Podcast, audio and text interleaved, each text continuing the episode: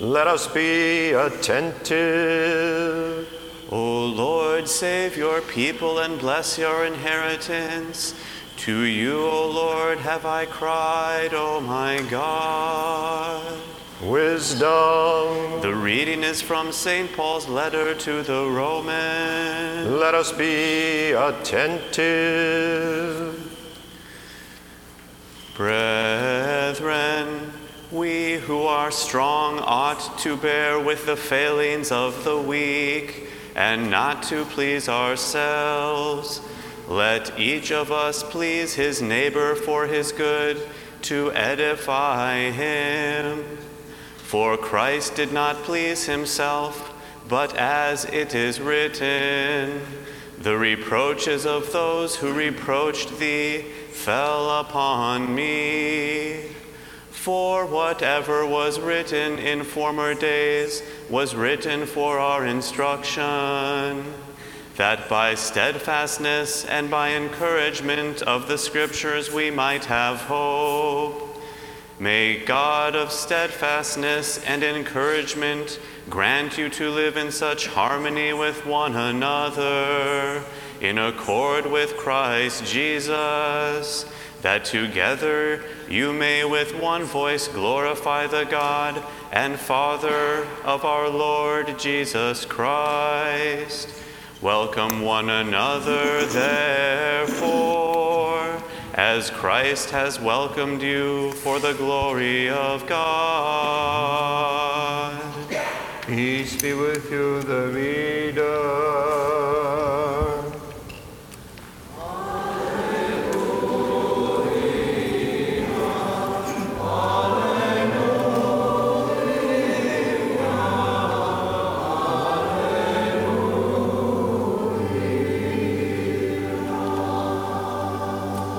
Wisdom arise. Let us hear the holy gospel. Peace be with all.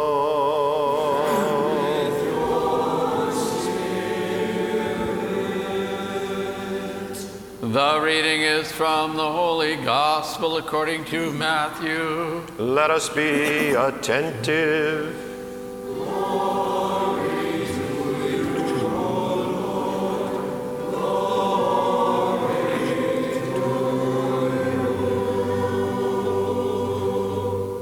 At that time, as Jesus passed on from there, two blind men followed him, crying aloud, Have mercy on us, son of David. When he entered the house, the blind men came to him, and Jesus said to them, Do you believe that I am able to do this? They said to him, Yes, Lord. Then he touched their eyes, saying, According to your faith be it done to you. And their eyes were opened, and Jesus sternly charged them, See that no one knows it. But they went away and spread his fame through all that district. As they were going away, behold, a dumb demoniac was brought to him.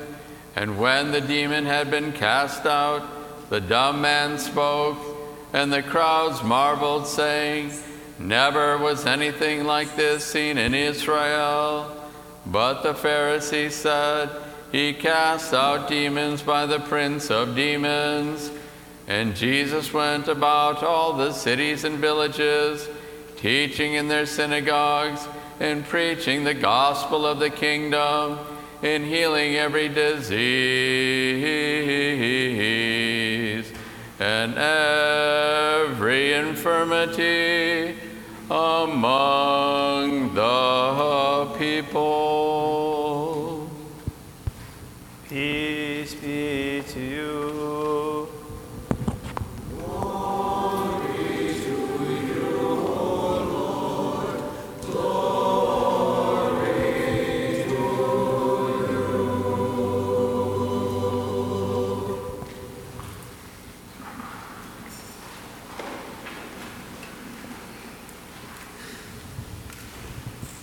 Name of the Father and of the Son and of the Holy Spirit.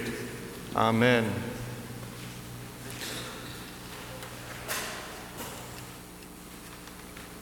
according to your faith be it done to you.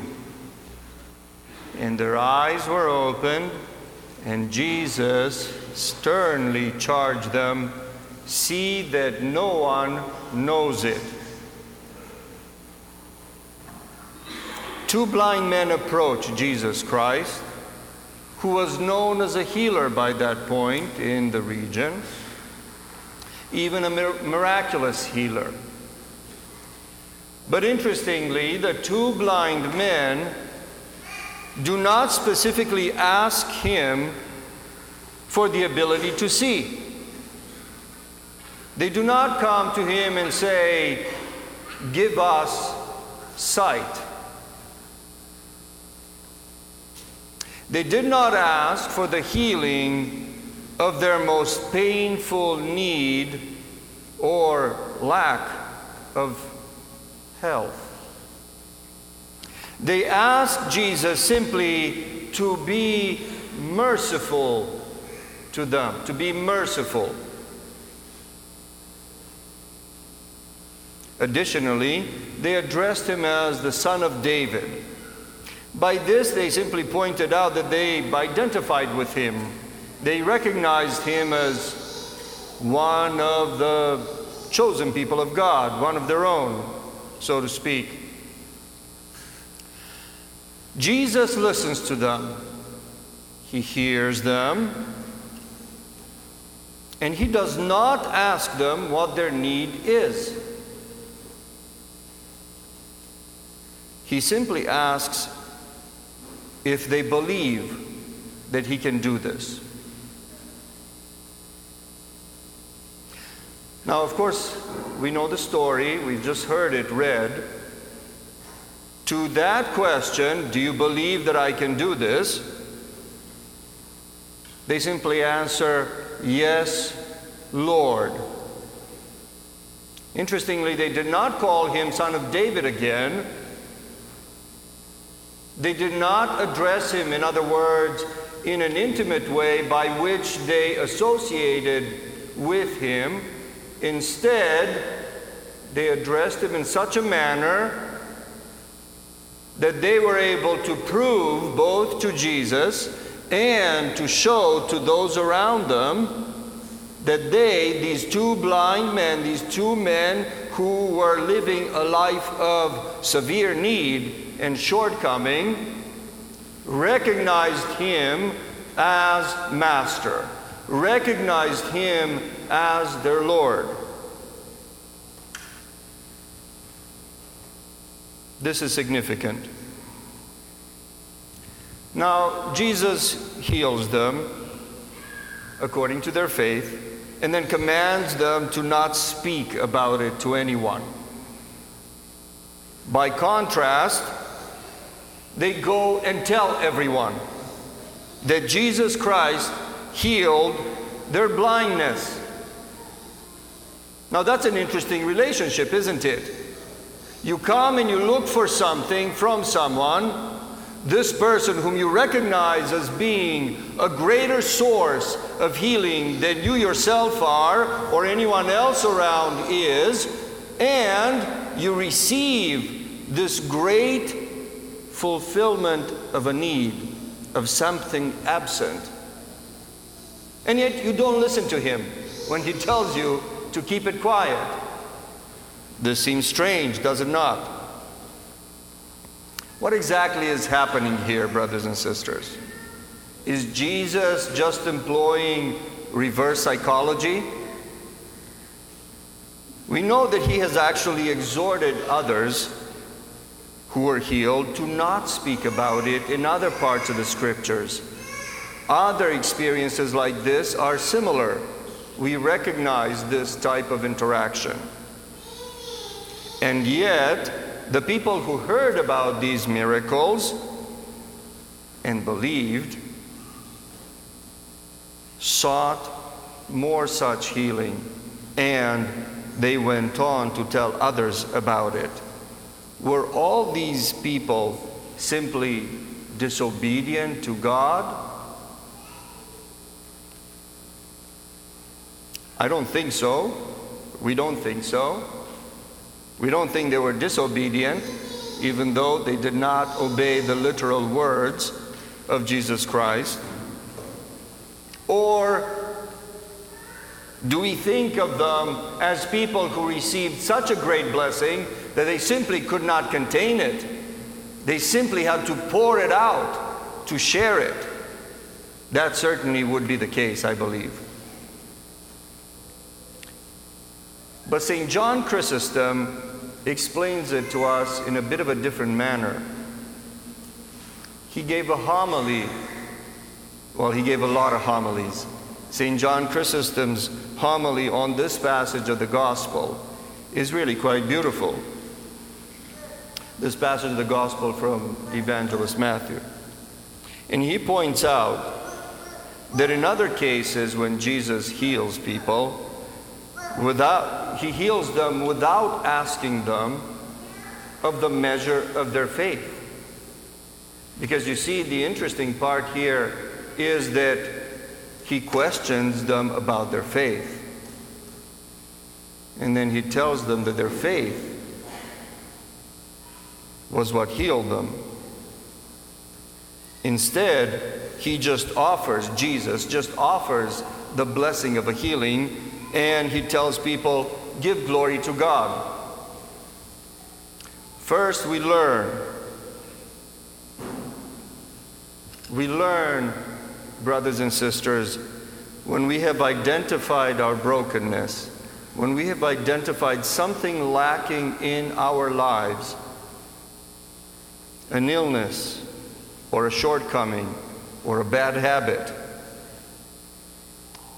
Once we learn about it, we realize and we embrace the need to seek to have this shortcoming, this illness, this bad habit fixed, repaired, so that we, the whole being, I, the whole being, can be restored. And in realizing this, I pursue the healing of my illness. I pursue the correction of my bad habit. In realizing this and actually pursuing that correct, correction or that healing, I participate. I participate in my own restoration. Second, we also learn that Jesus told them to not tell anyone about it. But what was he referring to? Was he referring to the miracle? Or was he referring perhaps to their faith? Because he did say, according to your faith, be it done to you. This could easily have been interpreted by them or anyone else that it was their faith alone who did it. Those were certainly the literal words of Jesus, were they not? We could easily be fooled that by believing in something or ourselves, we can accomplish anything. And that would be foolishness. Thankfully, the two blind men understood Jesus Christ when he said to them, Do not speak boasting of the great faith that you have. Rather, speak of the glory of God, speak of the might of God to heal even that which seems inconceivable to heal in a limited and material world.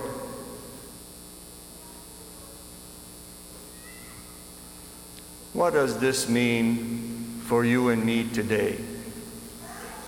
What could this possibly mean to you and I today? First of all, let's be real. Most of us in the world today do not carry such heavy burdens, such as the complete absence of the ability to see or any other such really heavy yoke of everyday life.